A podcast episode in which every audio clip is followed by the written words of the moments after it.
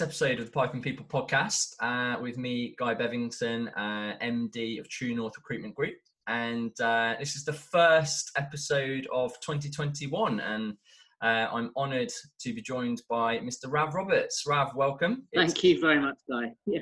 No, what a week it's been already. I know. We're not even 1 week in. It's 2021.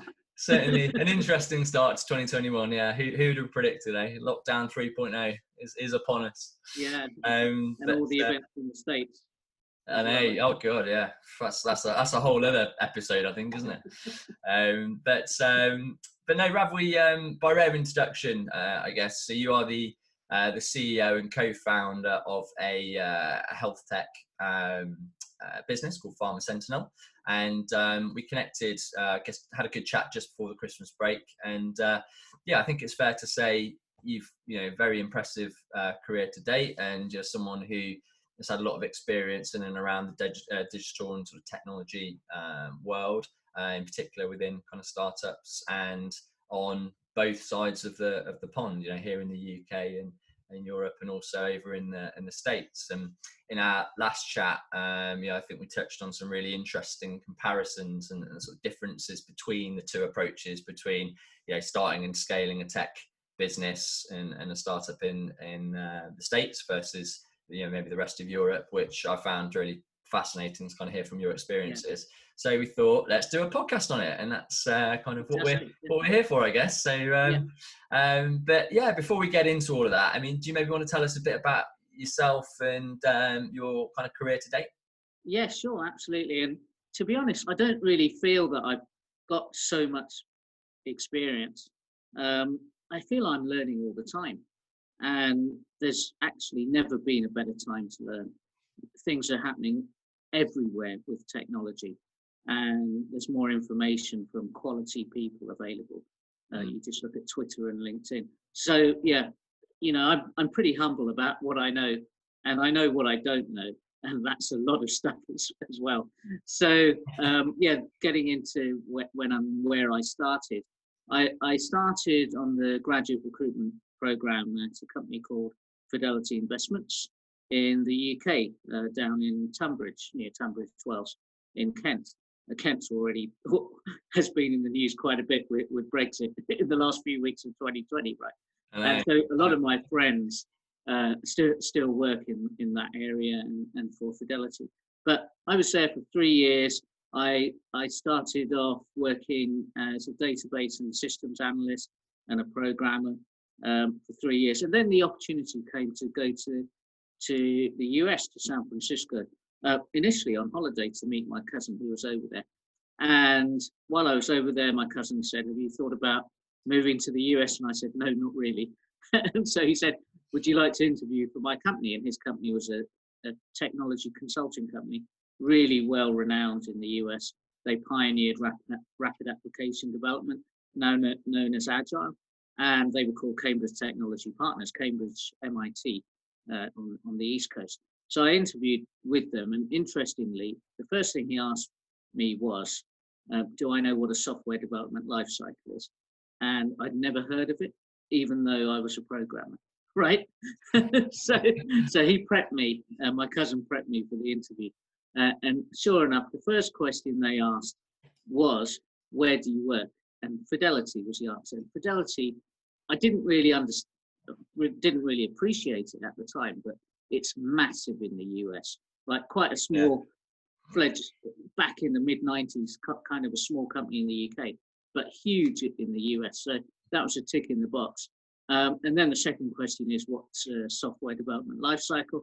Of course, I aced that question, and basically they sponsored me to move to the US, sponsored my visa, doubled my salary, and in a couple of months I'd sold everything in the UK and moved over to the US. So there I was, living in San Jose to start with, and my first assignment was actually I went to Boston for training for a week, which was brilliant.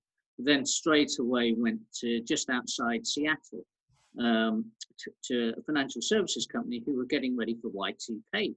And wanted to digitize all their Excel spreadsheets and this and that. And I'd never done consulting before. So I remember going into a lot of pretty high-powered meetings with other consultants and client representatives. And I just sat there in silence because I didn't really understand the business or what they did. I didn't want to make a fool of myself. You know, the UK people are quite reserved, right? so eventually I piped up, over dinner to one of my colleagues, and I said, what exactly is this? Does this company do? And they explained it to me. So then I kind of understood. I think the fallacy was when they recruited me from Fidelity, they assumed that I knew everything about financial services. They were recruiting financial services sort of experts for the West Coast in the US. And I didn't know anything except what I did at Fidelity at that time. I'd never traded shares. Of course, the stock market was booming then with the dot-com boom, right? I'd never traded shares. I didn't know anything about the stock market, nothing like that. So it was all a huge eye-opener, really in at the deep end. And I learned a lot during that time. I was there for a few months, came back to the Bay Area, and then worked for companies like Charles Schwab, E-Trade, Network Associates. And I stopped programming, and I was leading these projects, despite never having any project management training. Of course, I got that, right? But again, in at the deep end. And then sort of in the late 90s, after a couple of years of that, everyone was starting their own companies in Silicon Valley.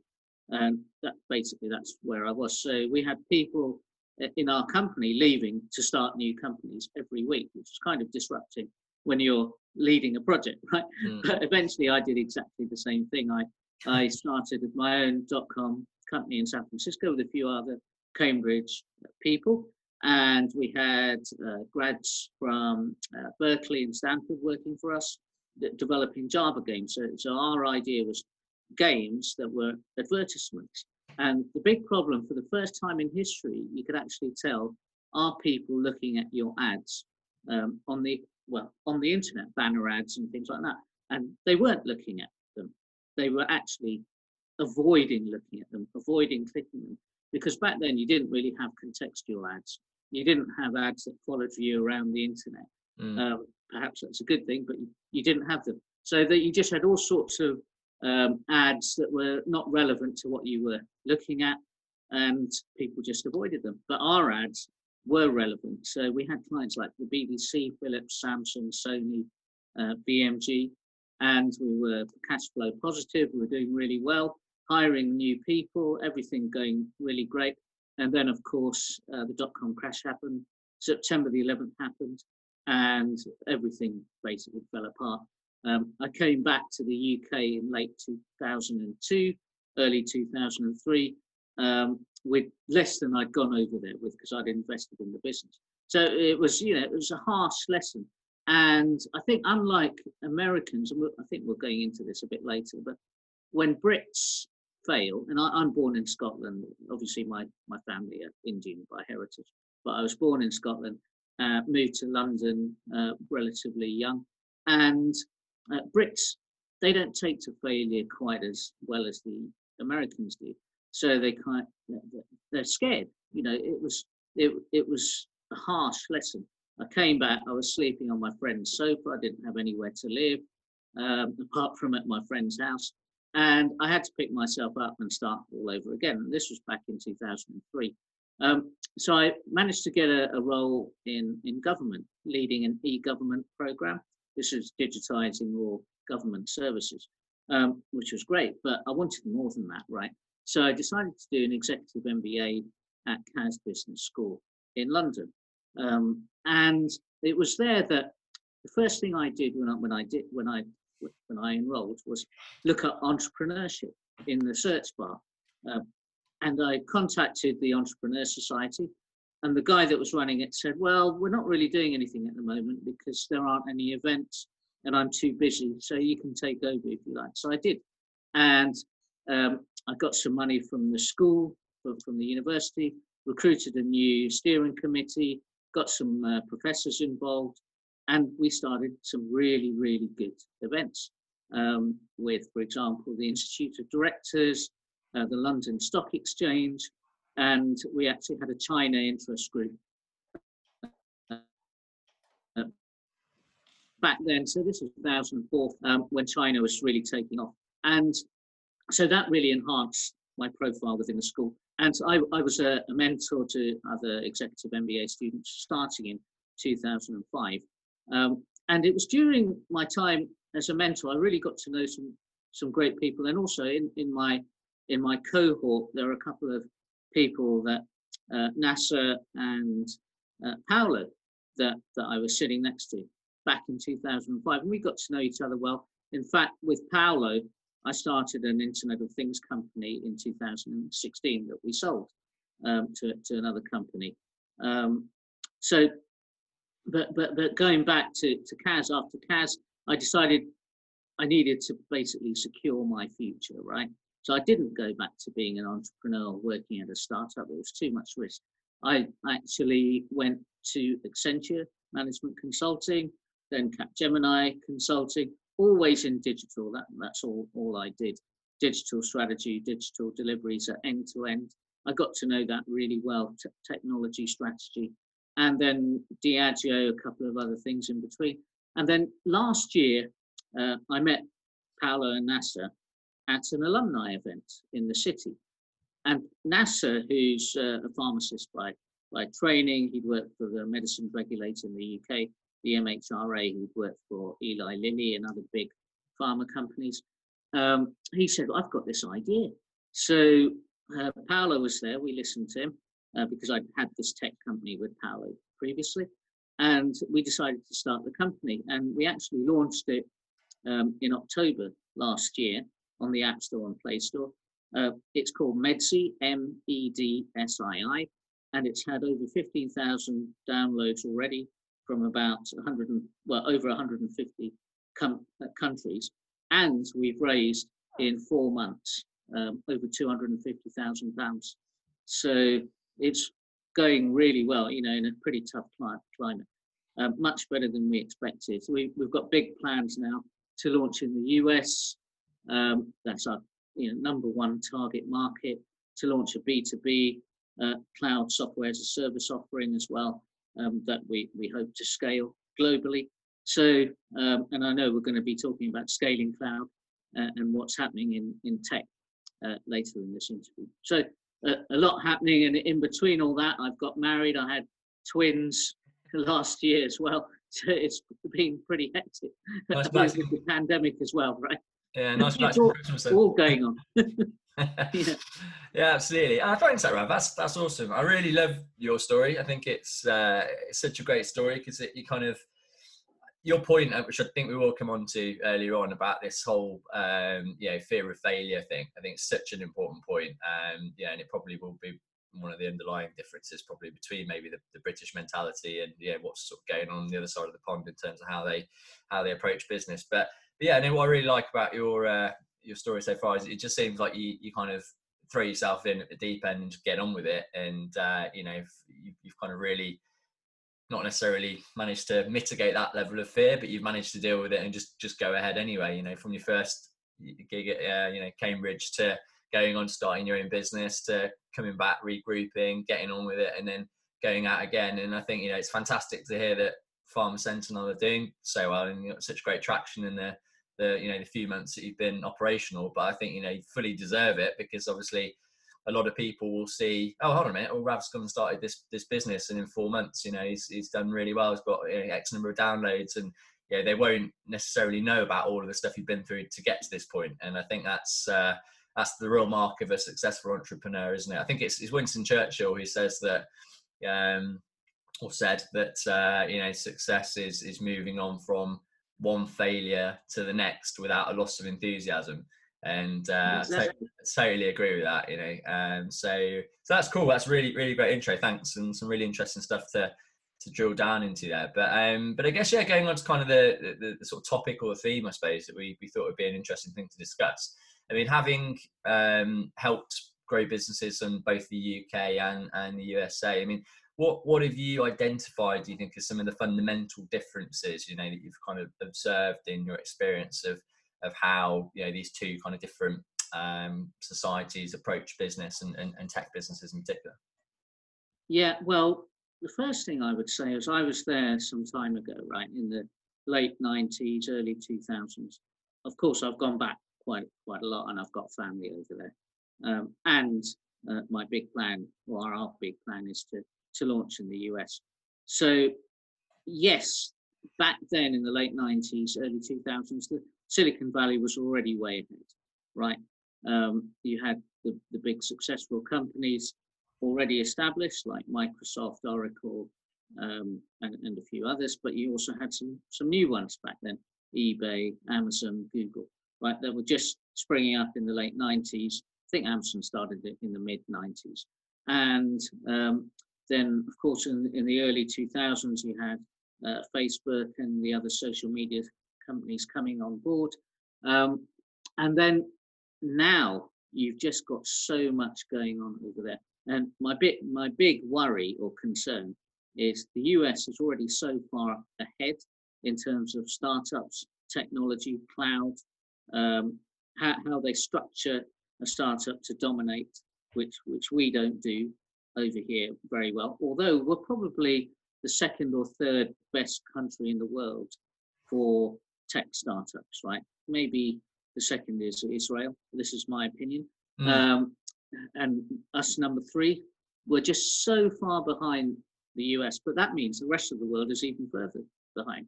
You look at the new companies now, companies that most people on the street would never have heard of.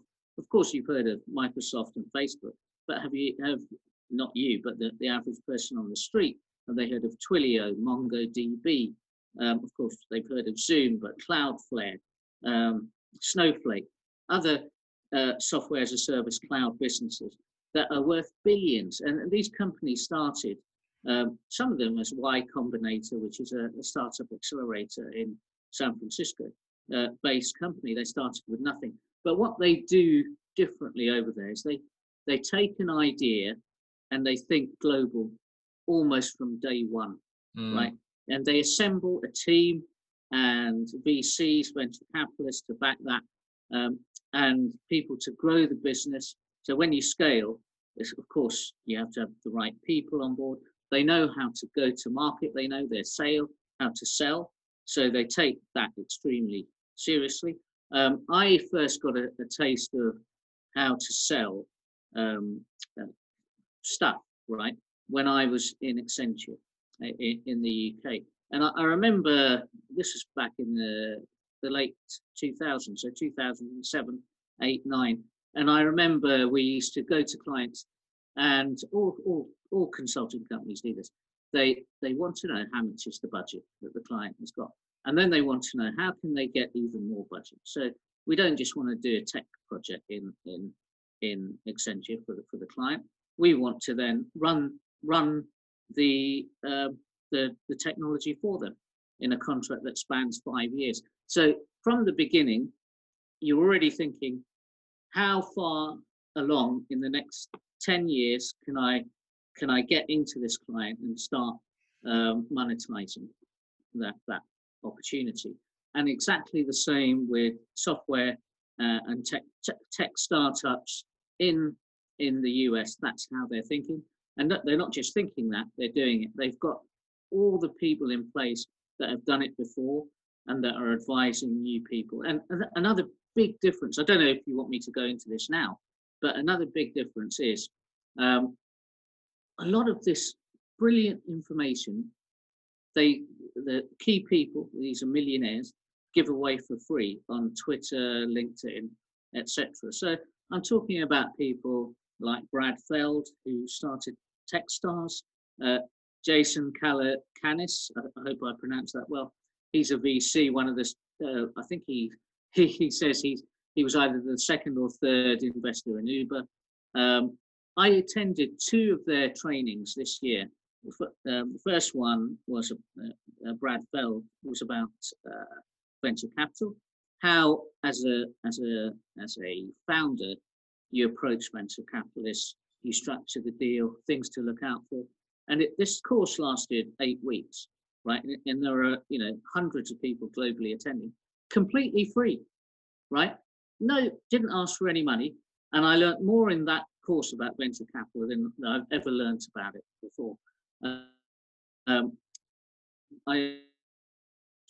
Jason's course as well, and that was all about how to pitch your company, how to attract angel investors and VCs, all the legal things you need to look out for. So you had one of the top law firms in Silicon Valley, Wilson Sonsini, talking about what you should look out for as a founder when you approach VCs, when you do partnerships with other companies, all the legal agreements. So, and again, completely free, right? And there are a number of other VCs and tech geniuses on Twitter and LinkedIn that give away all this information all day long for free, right? We don't have that sort of attitude over here. Now, I don't want this to become a UK bashing exercise, because I love living here. But if you're asking me what's the difference, and we all know that the US isn't a perfect place. You just see what's happened in the last week or yesterday, in fact, in Washington, DC. It isn't perfect, but the things it does well, such as technology, and it's dominating that. And it's going to carry on dominating, and I can't see anyone else even getting close in the next at least 10, 20 years. Mm.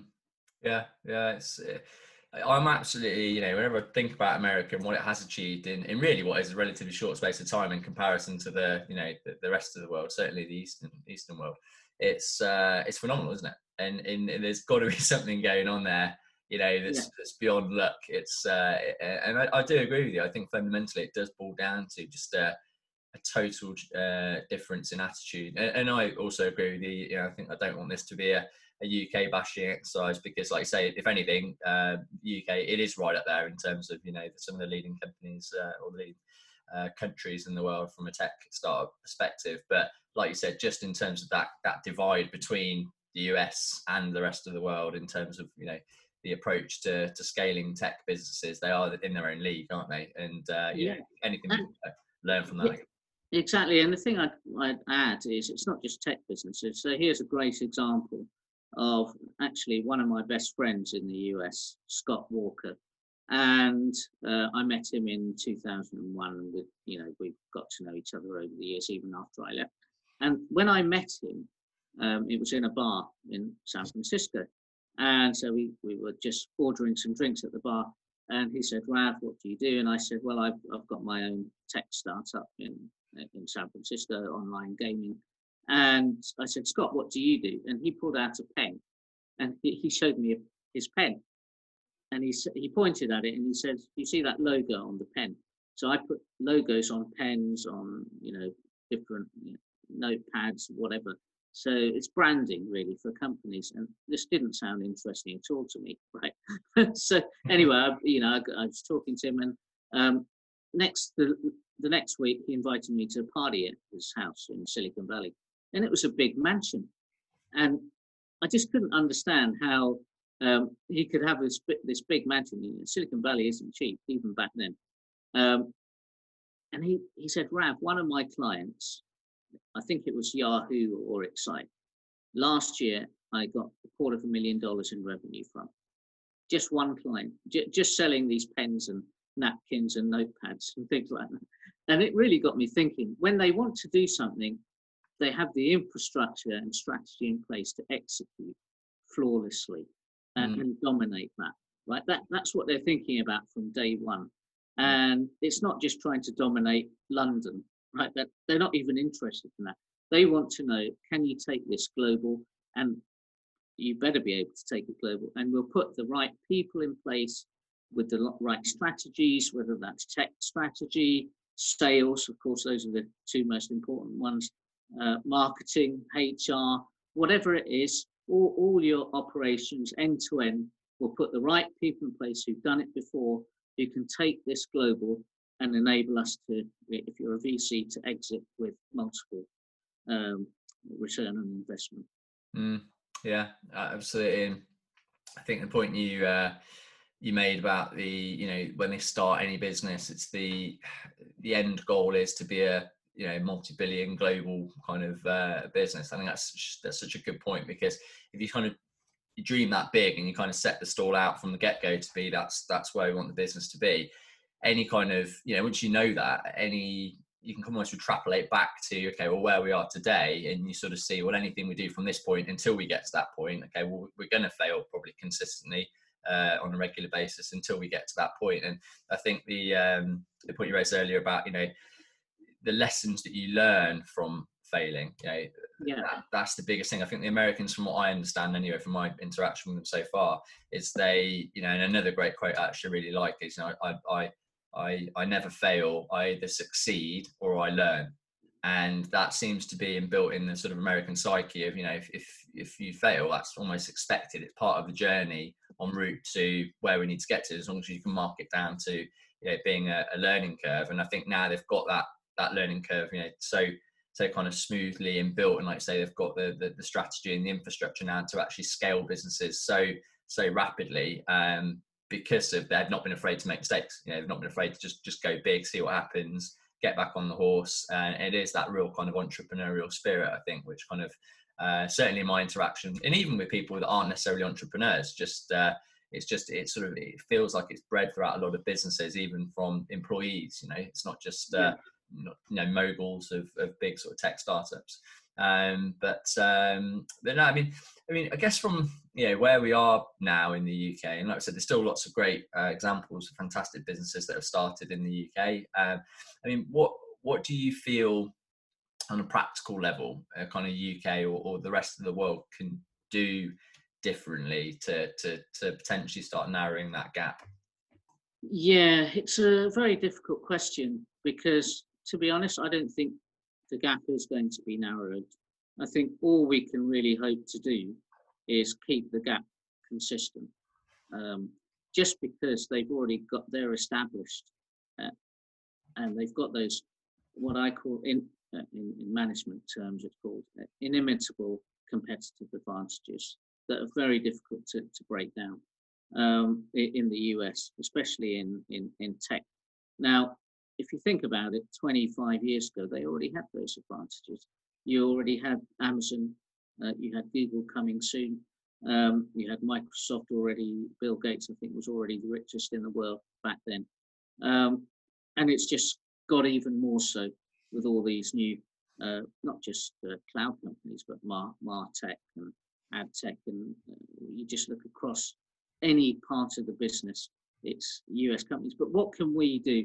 I think we've got to put technology at the heart of our country's strategy to grow. So unfortunately, this means deprioritizing other areas. So look at the recent news about fishing, right?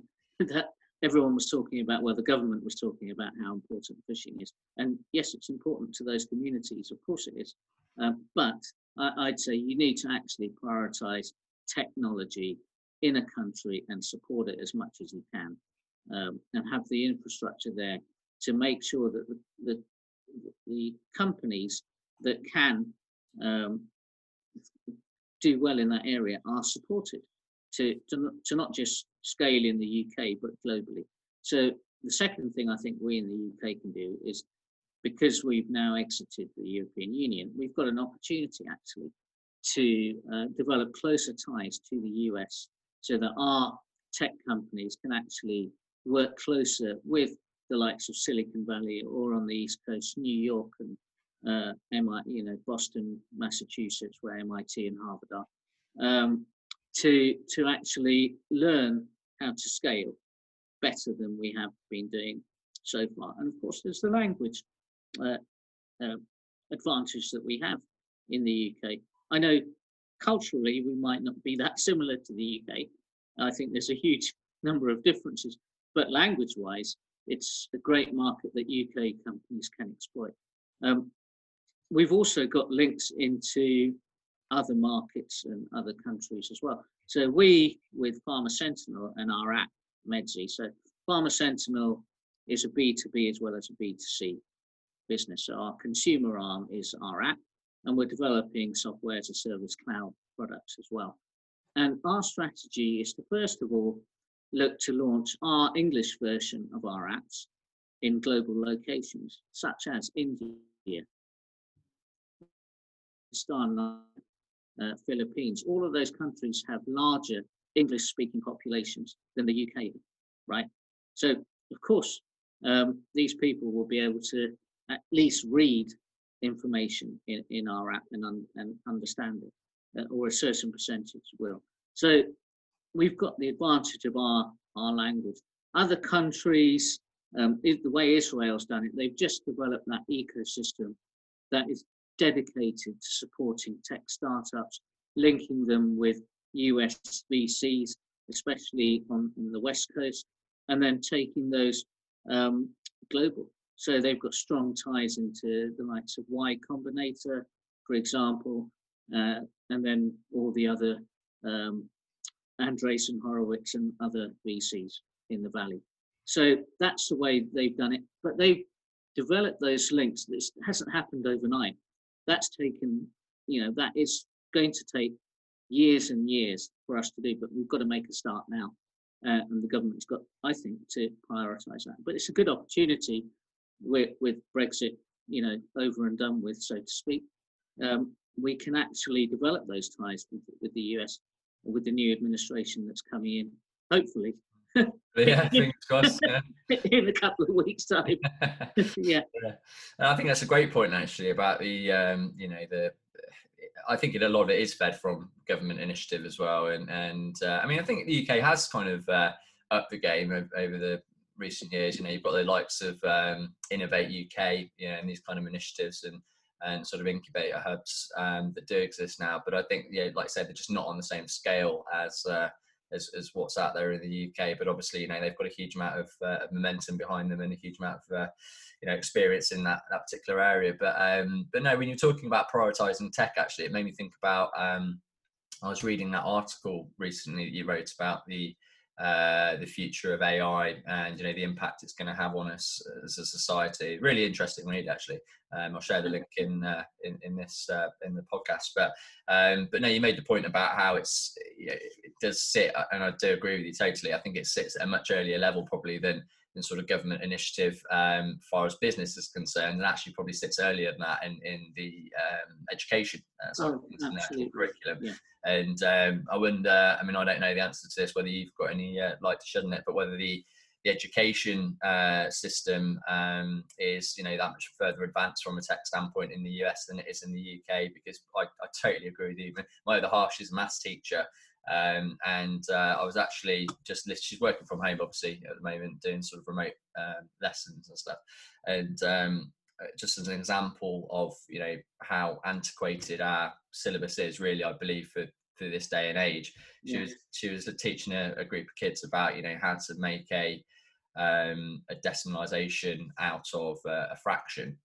Yeah. And then I was thinking, you know, she was going through all of the workings of it, and I was like, that sounds really complex. And then I was thinking, hang on a minute, when I try and make a decimal out of a fraction, I just divide one by the other.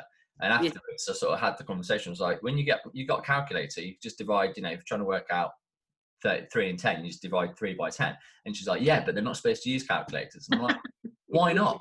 It's like we're living in a world where they've got calculators, which we didn't have, right, 200 years ago, but we have now. Yeah. So why are we still teaching outdated skills? Yeah. Or even ask Alexa, right?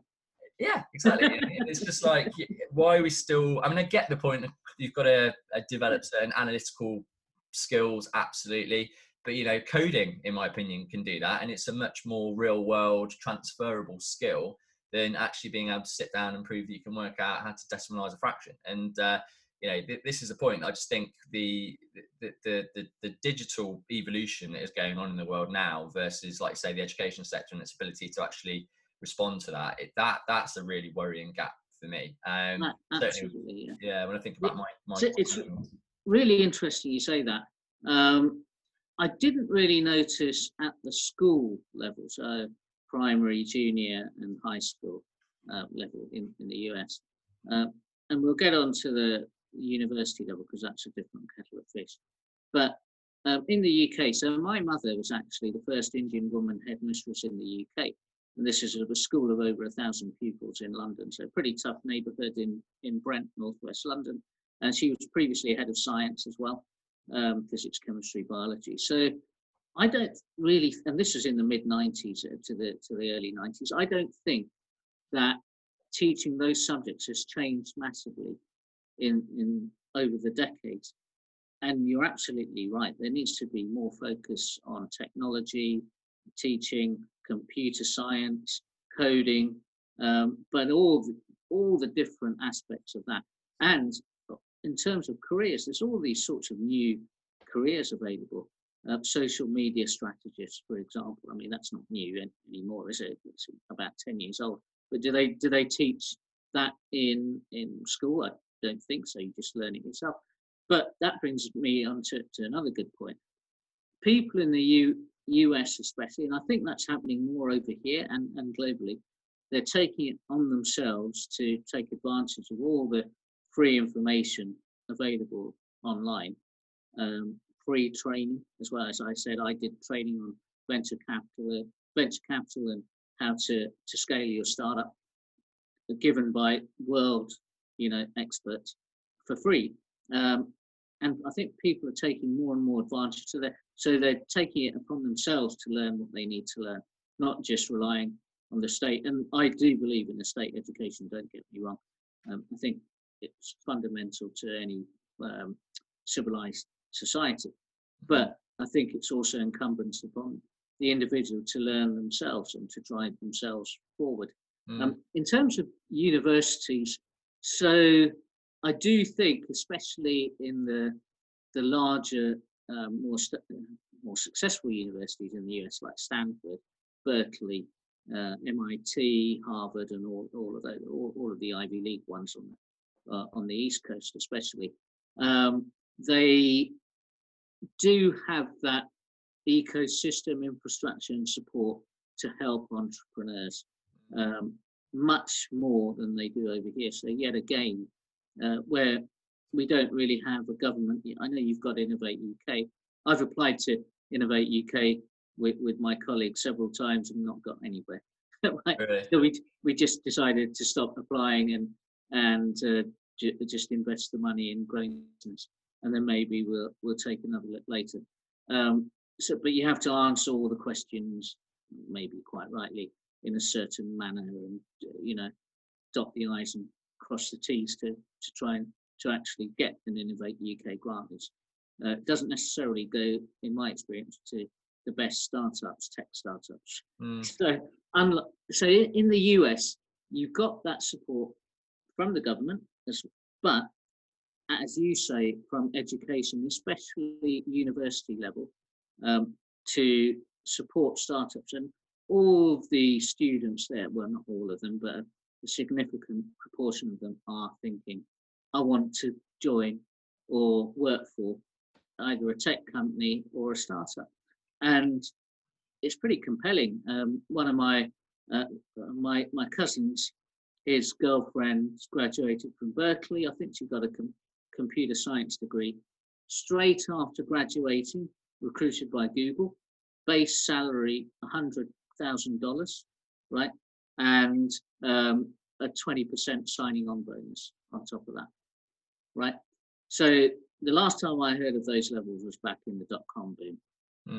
But now you haven't just got Google; you've got all the tech companies around, hovering around Silicon Valley, that are just hoovering up this talent. Now, the pandemic has actually disrupted that business model, because all these tech companies have realized we don't need to remain in the Bay Area.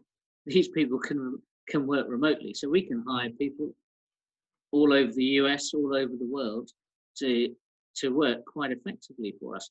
And in fact, we in Pharma Sentinel, we've got a team of people in Italy, UK, and India who are developing our propositions for us.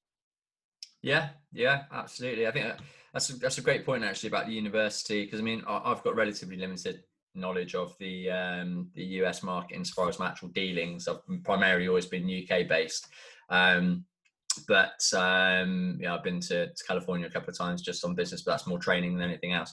But yeah, my kind of viewpoint from the outside would always be that, you know, those big kind of universities, MIT, Harvard, Stanford, it's almost expected for a lot of those people to go on to very entrepreneurial kind of startup type businesses.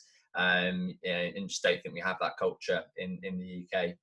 Certainly from kind of, you know, the red brick universities, you wouldn't necessarily say that there's that sort of link there that people would go on to, you know, more sort of entrepreneurial roles. So yeah, I think you're right. There's definitely that kind of that framework that seems to exist more so in the UK and in the States and it does in the UK. But no, yeah, just to develop that point, Guy.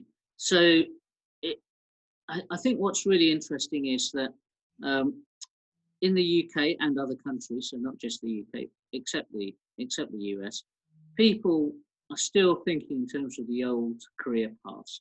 I'll go into accounting. I'll go into, I'll become a doctor or a pharmacist, right? They're not really thinking when they go to university, I want to join Google, right? Tech isn't sexy in the UK. It's still the old careers. You know, I'll go and work in the city. I'll become a lawyer, right?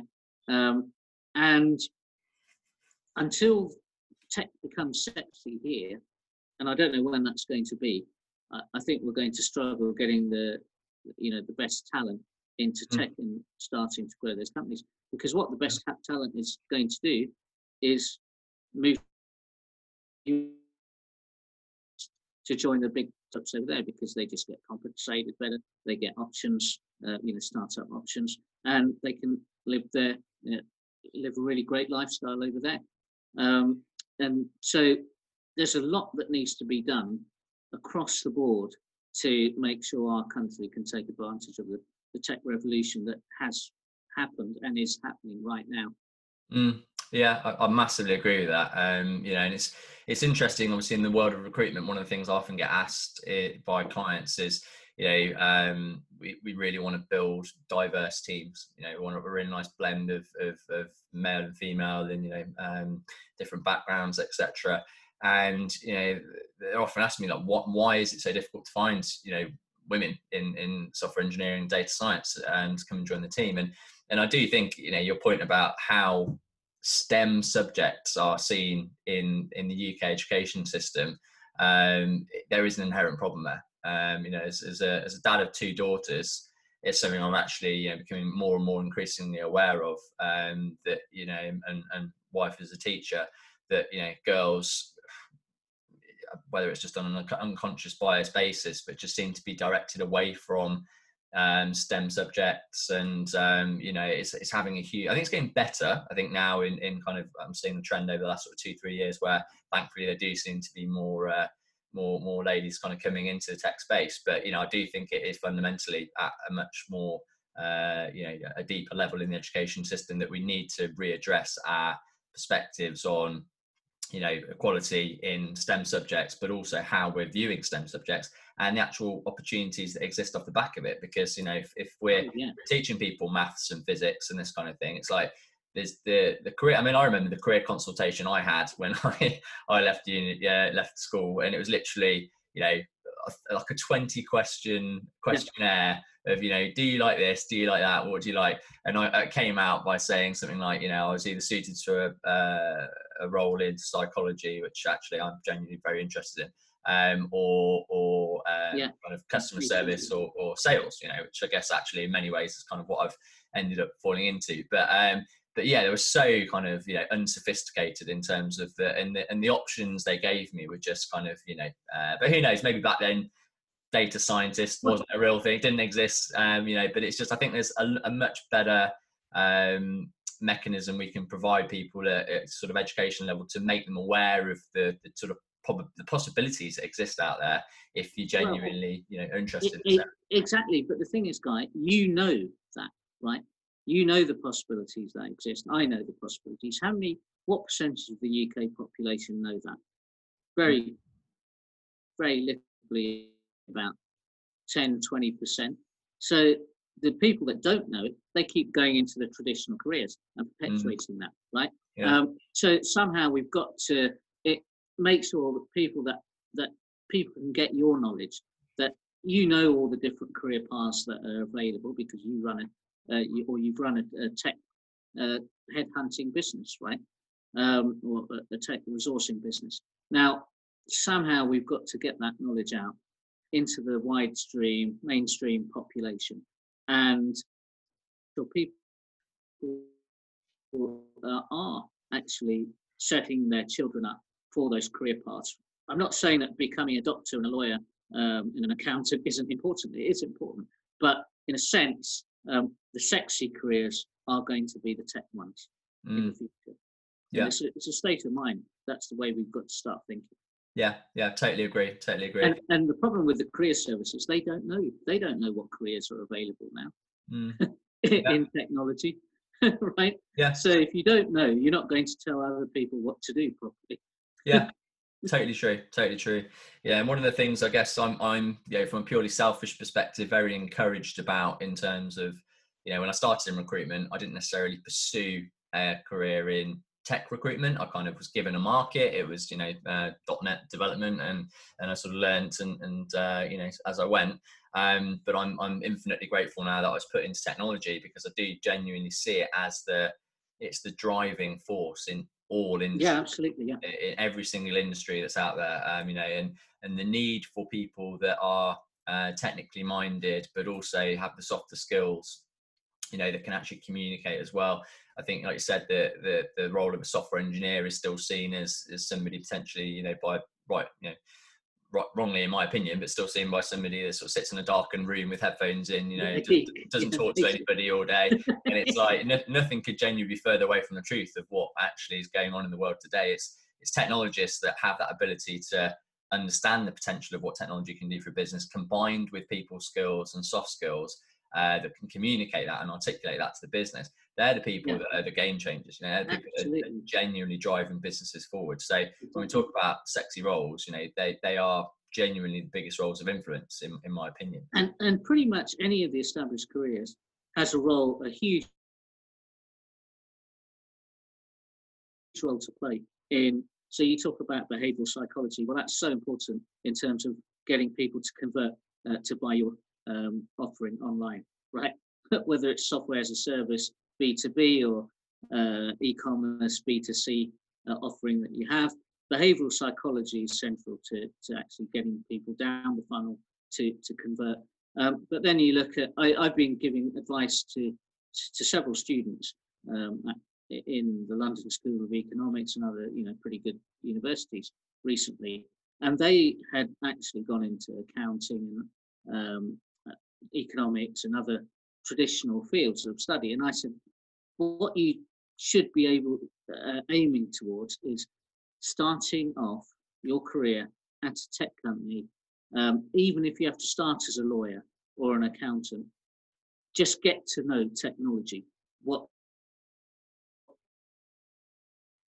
There's huge roles for accountants and everyone else to play in tech companies, right? So I'd say just get into a tech company, whatever your speciality is. Yeah. And I actually, like you, I fell into technology purely by accident. At Fidelity, I was in the graduate recruitment program, and then I noticed all the tech people had really nice cars, right? Sports cars. So when I was asked where do I want to start off, I said tech. So that's where I went. Wow, good answer. Yeah. Well, it's not done you badly. Exactly. Yeah. Perfect. Well, Rav, look, it's been absolutely fantastic talking to you. Really, really enjoyed the chat, and think you shared some great perspective. And I like to always end podcasts with a question that I stole from a guy called Rich Reed, who started the Innocent Smoothie Company. I don't know if you have seen those smoothies around, but he wrote a really good book called If I Can Tell You One Thing, and it's basically where it goes around a lot of famous people asking for their one best piece of advice or their one kind of favorite tip, I guess. So I'd like to end, if I may, by asking you the same question. Is there a particular favored piece of advice that you that is your go-to that you'd like to share with your fellow human? Yeah. Yeah, thank you. Thank you, guys. So other than going to download our app, you can go to medsii.com, MEDSII. The app actually gives you personalized, trusted medicines and health information, news and alerts. So you can get the latest news on, for example, the vaccine, coronavirus and other health conditions, diabetes, cancer, mental health, all that sort of thing. But other than that, what I would say, what's very important is to be resilient, right? We're going through some pretty tough times right now, not just in the UK, but globally. And I'm sure you've already done it as well. I had to go through in the US, the dot crash, then I came back to the UK, we had the financial crash, and of course, now we've got the pandemic. So I think what's really important is to look after your own health, your mental health, and develop that resilience, because this, unfortunately, this is not going to be the last time that we're going to have a testing time as a species. And being resilient means that you can actually pick yourself up. You've got the strength of character and mental ability to pick yourself up and to have a go again. And as a founder, as a startup founder, you'll know that as well. You keep getting knocked back all the time. So yes, we were successful fundraising. We've raised $250,000 in 4 months. But before that, we started raising, and even after 2 months, there was so just saying no, it's not interesting, I'm not interested, and and it can be deflating, but you have to keep yourself going, keep being positive, and keep having positive people around you, people that support what you do. So the worst thing you can do is have a drain on your energy. You need positive people that support your energy and actually give you energy, and sometimes that means you have to let go of the wrong people, right? And I've done that in my life as well. So it's a slow process. So be resilient. I wouldn't say follow your passion from day one. I'd say because sometimes it's just not the right time, right? Sometimes it's better to work for a big company, doing whatever you have to do to get money in the bank, and then follow your passion. But never forget what your passion is. Because you'll come back one day, and then the resilience with the passion is what pays off and gets you to where you want to be. I'm nowhere near where I want to be yet. I've got big plans ahead. So I still, consider myself very humble, and I'm still learning from a lot of people. I'm still learning from you, Guy, right? So thank you very much for your time today. Thank you, Gav. It's been fantastic. Really, really great to chat to you. And I think, that's a perfect bit of advice. And I would totally echo that. Resilience is one of the qualities I certainly need to demonstrate very much in the world I operate in. But I think it's one that everybody, it's such a integral part of people being successful, being able to take knockbacks and keep moving forward. I echo that absolutely wholeheartedly. Well, look, thank you very much again for your time. Really great to speak to you. And I think, Pharma Sentinel, I love the idea. I think in this world of misinformation and a lot of unverified data, having a source of truth, especially around health, in times like this, absolutely, such a great idea, and I can see you set for absolutely massive things moving forward. So I look forward to following your success intently, and we'll look forward to staying in touch for the future. Thanks for your kind words, Guy. Have a great day. No worries at all. Take care. Cheers, Rav. Bye for now. Bye.